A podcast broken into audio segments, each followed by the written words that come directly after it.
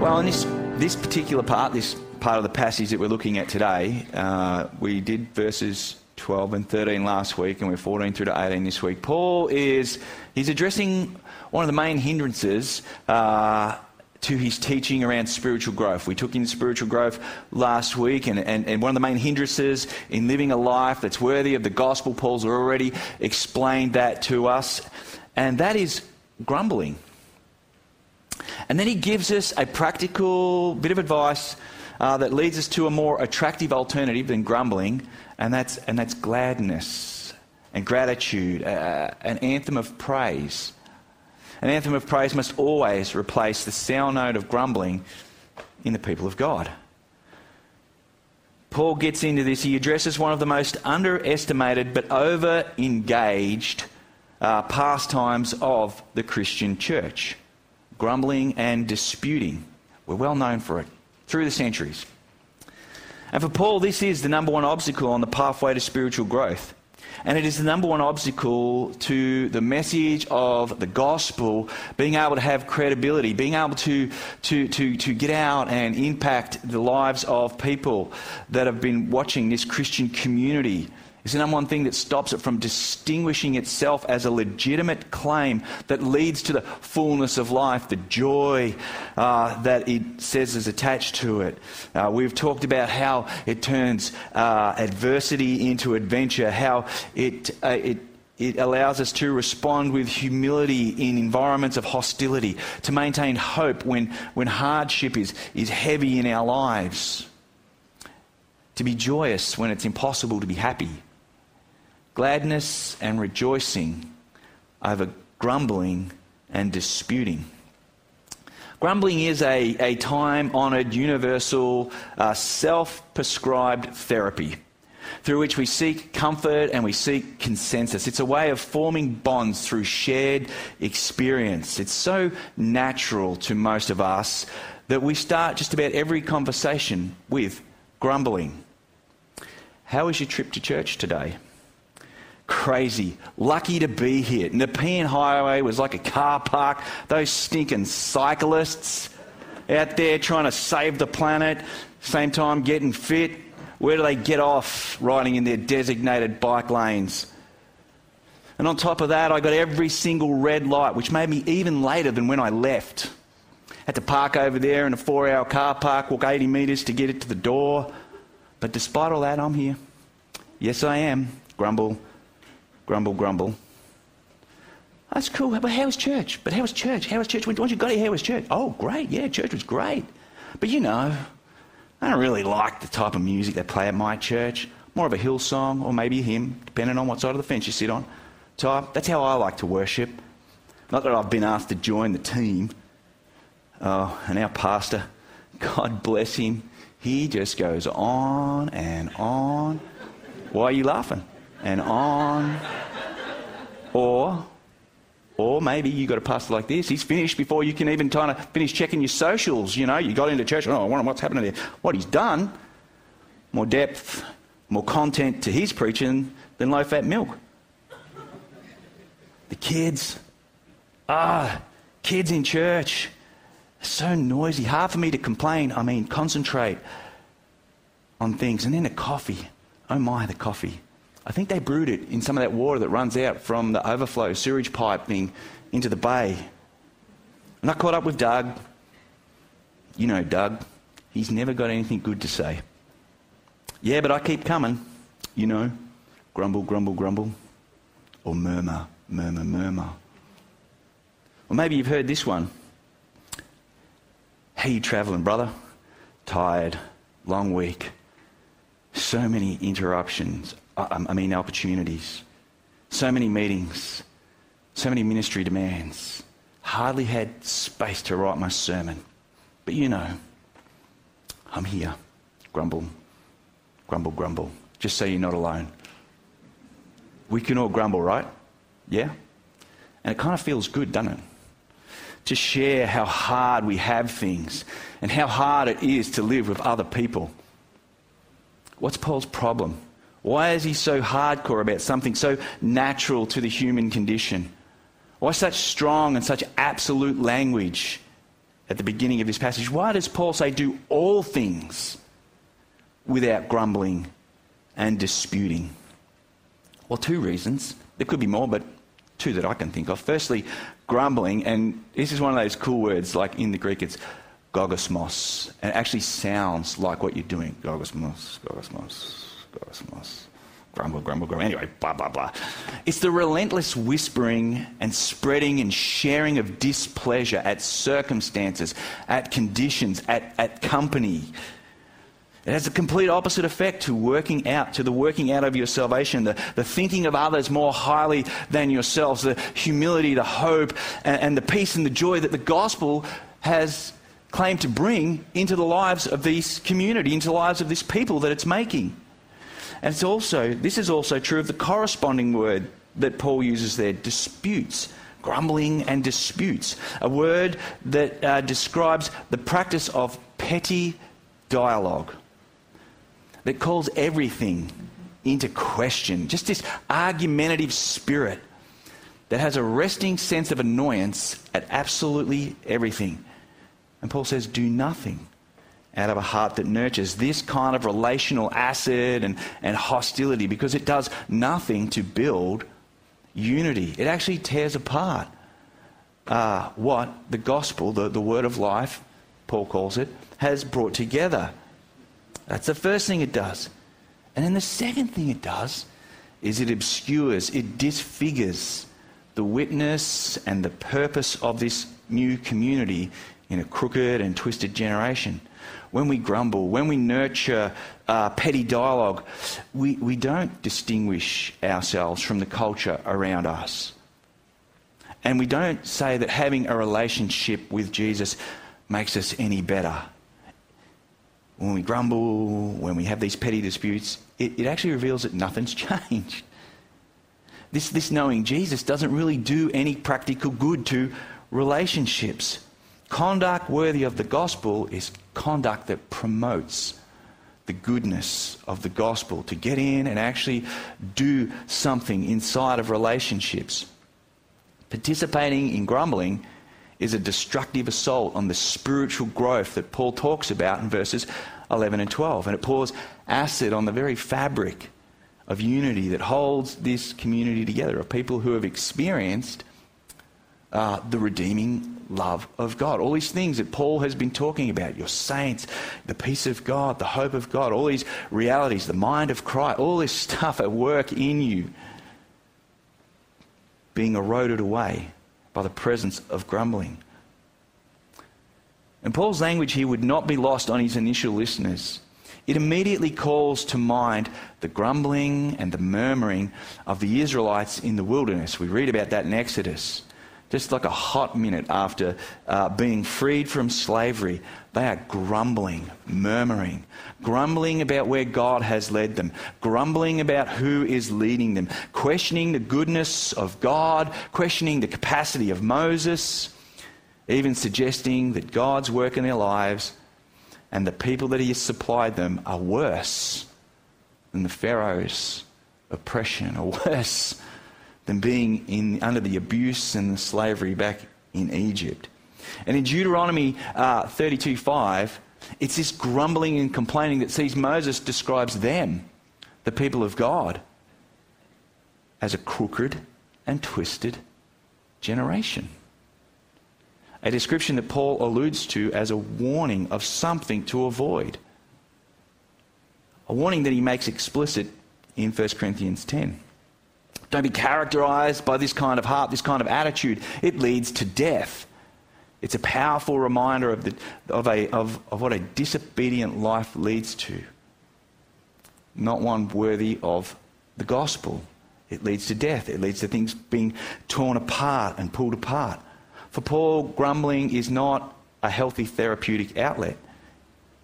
It actually reveals a spirit of ingratitude against God about where He has led you, where and who He has placed around you, who He has you partnering and participating in this community, in this gospel life with. Questioning His goodness, questioning the purpose by grumbling against the environments he has led you to, and never ever once drawing a breath in gratitude for the environments that he saved you from. Grumbling diminishes, it dismisses the goodness of God who works and wills in our lives for our, our spiritual growth. In grumbling, we are positioning our sailboat that we spoke about last week to be smashed to pieces on the rocks. Grumbling is a, is a dehumanizing practice that deforms our hearts and our identities until there's nothing left but bitterness and a critical mood, crowding out every other part of our personality. A personality that Paul has said all the way through this letter is shaped and animated by the mind of Christ, uh, who himself did not grasp at uh, his own rights, did not grumble once about having to come to planet Earth and endure you and I and, and, and do the work and save us. In fact, it's talking about for joy. For joy he endured the cross. Why? What's so joyful about that? It's the same kind of joy that Paul talks about later in his letter. It's the joy of, of, of, of, knowing that, that out of this is going to become people who are saved, who are redeemed, who are in this relationship with God. It's that kind of joy.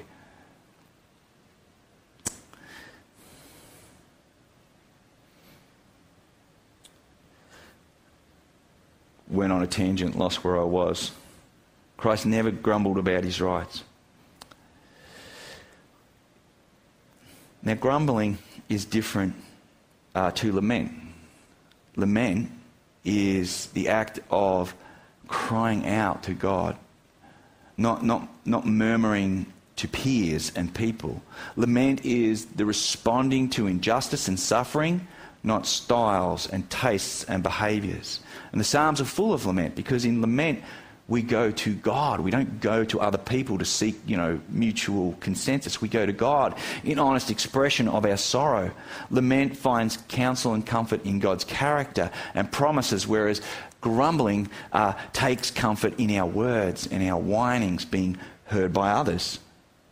And nor is Paul saying that we can never question or have discussions about different ideas. Paul has already framed up for us the nature of our disagreements and differences. They are to be done in humility, in, in thinking of others more significant than yourselves. Grumbling is the opposite of humility. It's, it's, it's, it's kind of almost a passive aggressive play for power. It's a, a victimized way of saying that you, the grumbler, are more important than others. It's a significant sin against relationships. So Paul says, have nothing to do with this approach to life. He says we are to do all things without grumbling and disputing. And the scope of this all things is universal. For Paul, the Christian life is on public display 24 7. And so grumbling should not flavour our public or our private relationships whether that's here, whether that's at home, in our marriages, our work, school, church, uh, recreation, parenting, friends, you, you name it. The Christian life should not be characterized by grumbling. There's nothing that's not included in this phrase of Paul's. Because Paul's concern is that when Christians grumble, when they participate in petty discussions with this critical kind of ungracious spirit, a watching world can rightly point its finger and say, your gospel has not brought you any more peace, any more joy than the average punter, the average pagan already has in their lives. Your relationships and, and, and, how they operate are just as fractious, are just as fragile, are just as dysfunctional as ours.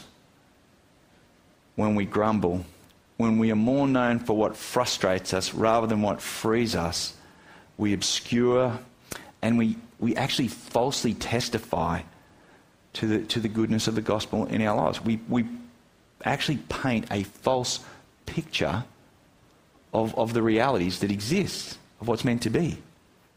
And Paul says that shouldn't be. To be rather the, the contrast is to be blameless and, and innocent children of God without blemish. Now, this little line here that Paul's using is not to be perfect. But again, Paul is, is uh, referencing back to a description of the people of Israel as they went through the desert. And he's sort of saying, do not make the same mistakes as your ancestors made. Israel failed to give up their discord. Israel failed to give up their disputing and, and, and, and their grumbling. They failed to exchange all of that for gladness and gratitude of, of having God in their midst. Regardless of the environments, regardless of the circumstances, they had God with them.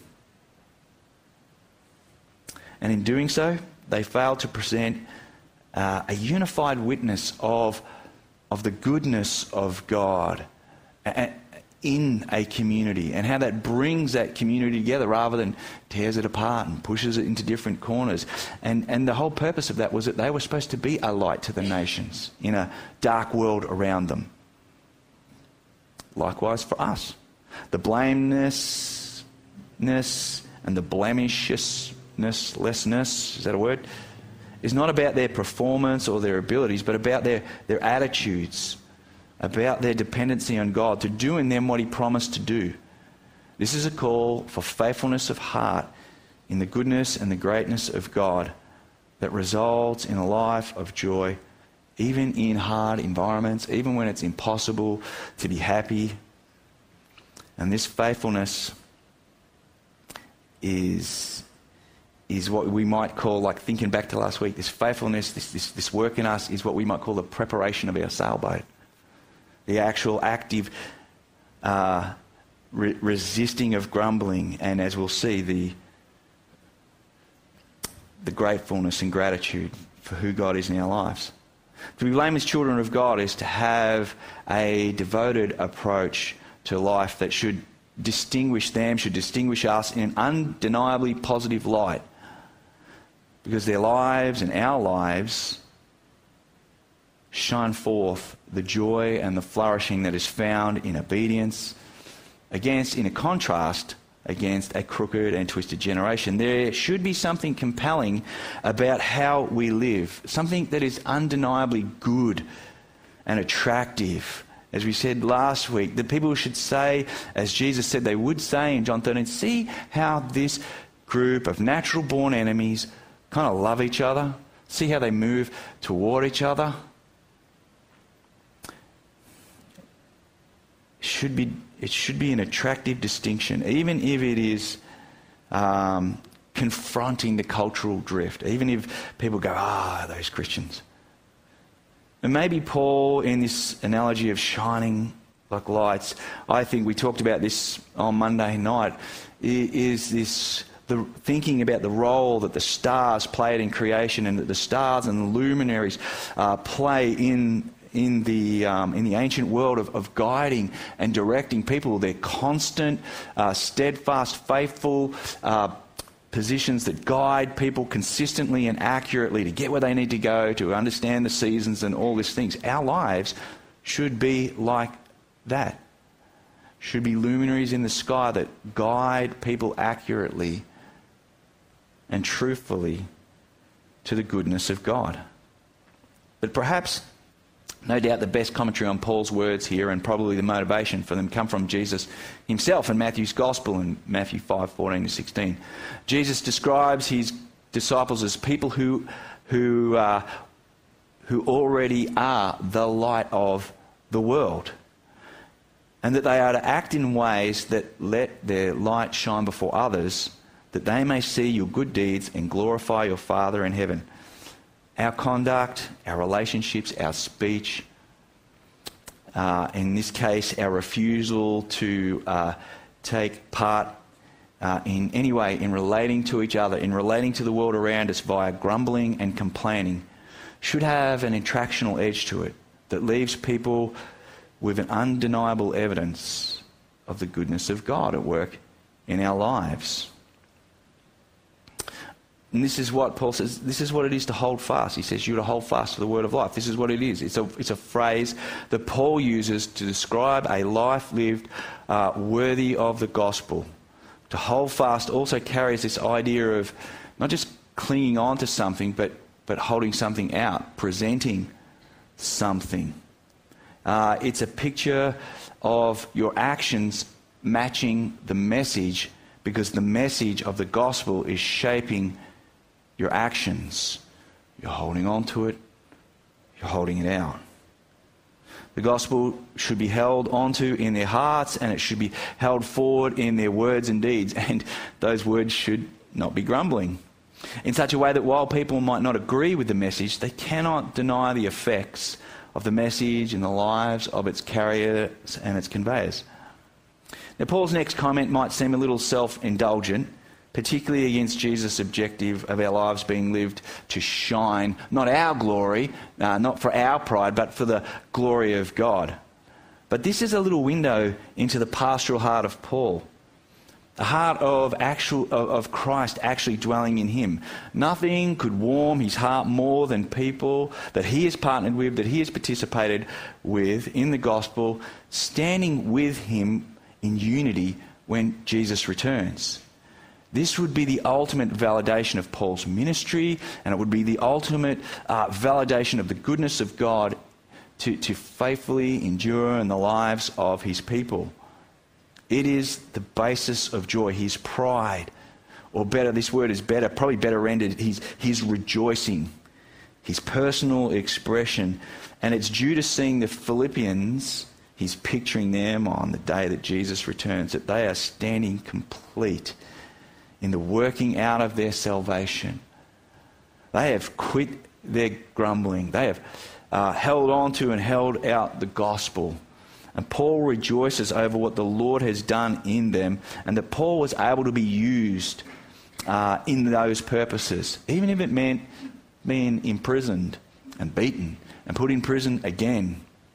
Seeing people go on and complete their faith completes the joy that already exists in Paul, his own personal relationship with Christ. Now, I don't know about you, but if you've ever invested into the lives of people, sown the gospel into the lives of people, nurtured faith, been involved in discipleship.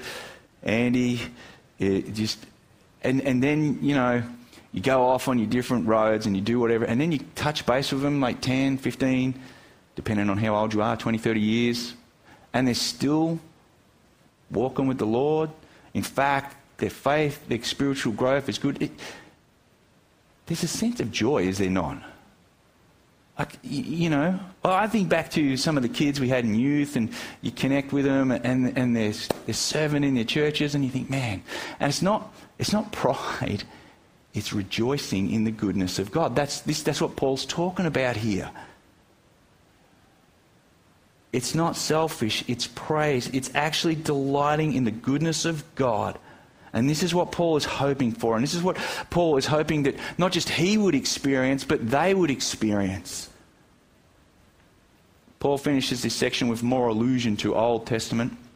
This time, the practice of offerings and sacrifices and his life is poured out on top of the sacrifice of their lives. And Paul describes the mutual cost of partnering and participating in a life of obedience to the gospel, a life of pursuing uh, holiness over hostility, this life of, of, of seeing adventure in adversity, of hope in hardship and dependency on the goodness of God. It's not something to grumble about, but something to express as a shared story of gratitude and gladness. And here's the antidote at the end of this passage. There's four separate um, comments about joy and, and gratitude. The antidote towards grumbling is praise when you gather, when you come in, gather around stories of praise. This is what should color your conversations the goodness of God's, God's capacity to will and work in your life to save you. To every time you catch a red light, that's just an opportunity to pray for the poor bike rider on the side of the road.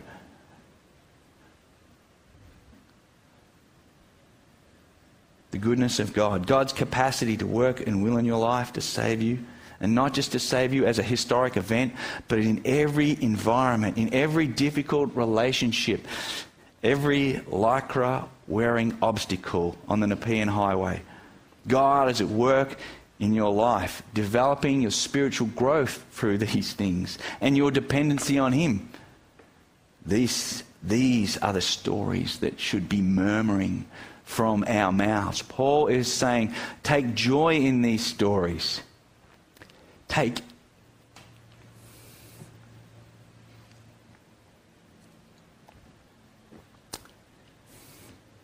Take joy in your shared story. Shared stories of faith in Christ. Take joy in the story that you see taking place in each other. Joy in the story that you see taking place in me. Joy in the story that you see taking place in your brothers and sisters. Adversity transformed into adventure, hostility into an opportunity to respond with humility, the crookedness and the twistedness of our lives transformed into a pursuit of holiness, selfless selfishness into looking out for the interest of others, and all of this shining like lights that guide a lost and weary people to a message of hope in the hardness of a sin overwhelmed world where the only thing to do is grumble to ease the pain.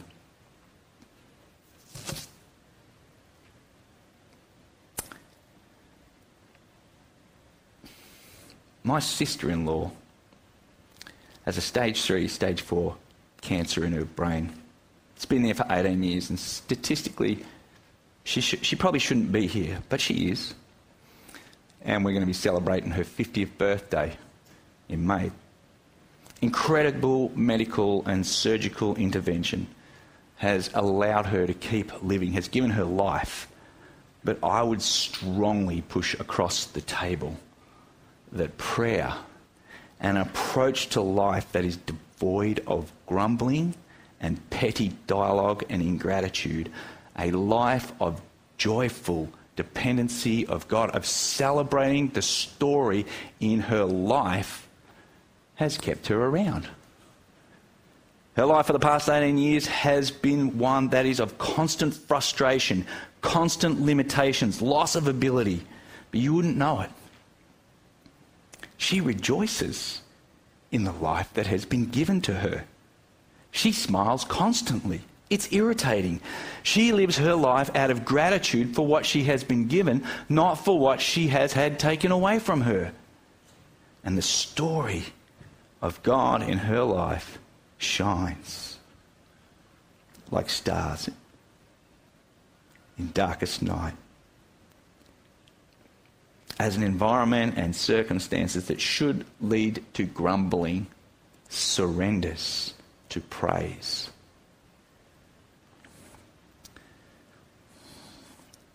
That's because it's, it's, it's not magical. It's because she has positioned herself like the sailboat we talked about last week to know God, to have Him in her life. This is not fairy tale stuff. This is deep heart relationship. And I am sure at her birthday, her story will not be about her cancer.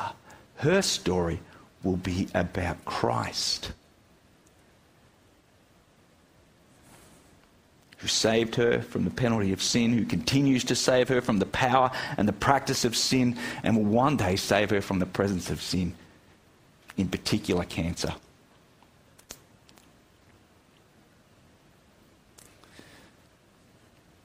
Our gathering should not be a gathering of grumbling, but a gathering of gratitude, of grateful rejoicing in what we have encountered in Christ, sharing that story with each other against and in contrast to a bent out of shape and crooked generation. Let's pray.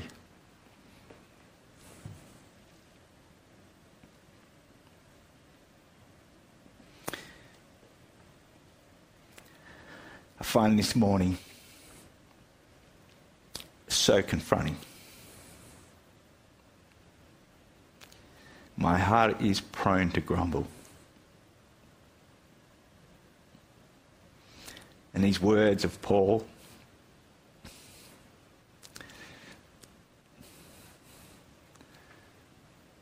they seek to melt the grumble to have it surrender to the presence of Christ, alive and at work in me so that it might shape how I speak, how I relate, how I live life.